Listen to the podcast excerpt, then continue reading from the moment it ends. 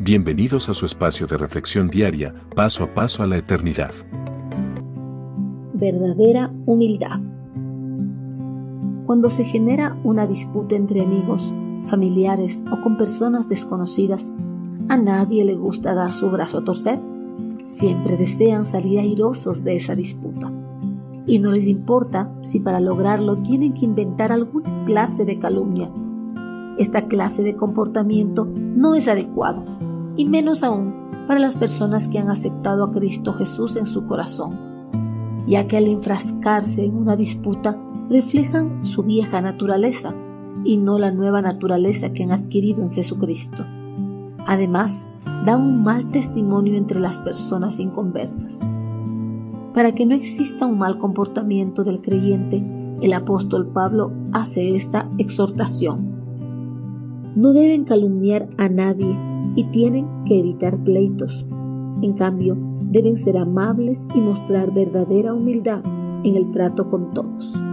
Tito 3.2 El creyente debe evitar enfrascarse en pleitos que no tienen sentido o que no le llevarán a ningún lugar, ya que al ser atrapados en uno de ellos por el calor del pleito, puede perder el dominio de sus palabras y de sus acciones, y puede terminar hiriendo profundamente a su prójimo. Para que no corran el peligro de herir a alguien, es mejor que los creyentes eviten los pleitos y también las calumnias. Con esta clase de comportamiento no solo evitarán herir a alguien, sino también demostrarán a los buscapleitos que no están a la misma altura.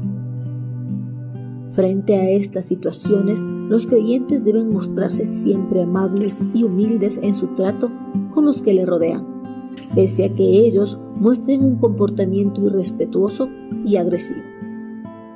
Un comportamiento similar al que tuvo Cristo Jesús cuando estuvo en este mundo. Él era gentil en su forma de actuar, pacífico y conciliador en todo tiempo. Nuestro comportamiento como seguidores de Cristo debe llamar la atención, no por lo malo, sino por lo diferente que es al comportamiento de la mayoría de personas.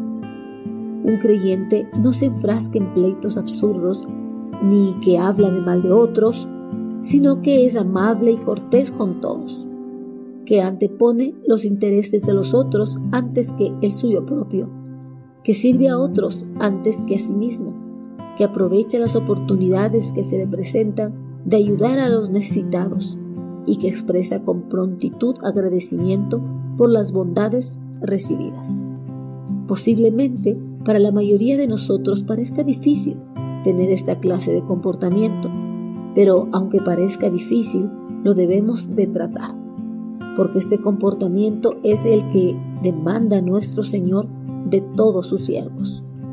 Él desea que seamos un fiel reflejo de su vida ante las personas que todavía no le conocen, para que por medio de nuestro testimonio ellos lleguen a su presencia para entregarle sus vidas y aceptarle como su Señor y Salvador.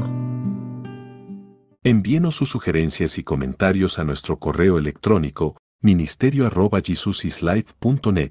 Este programa es una producción de Jesus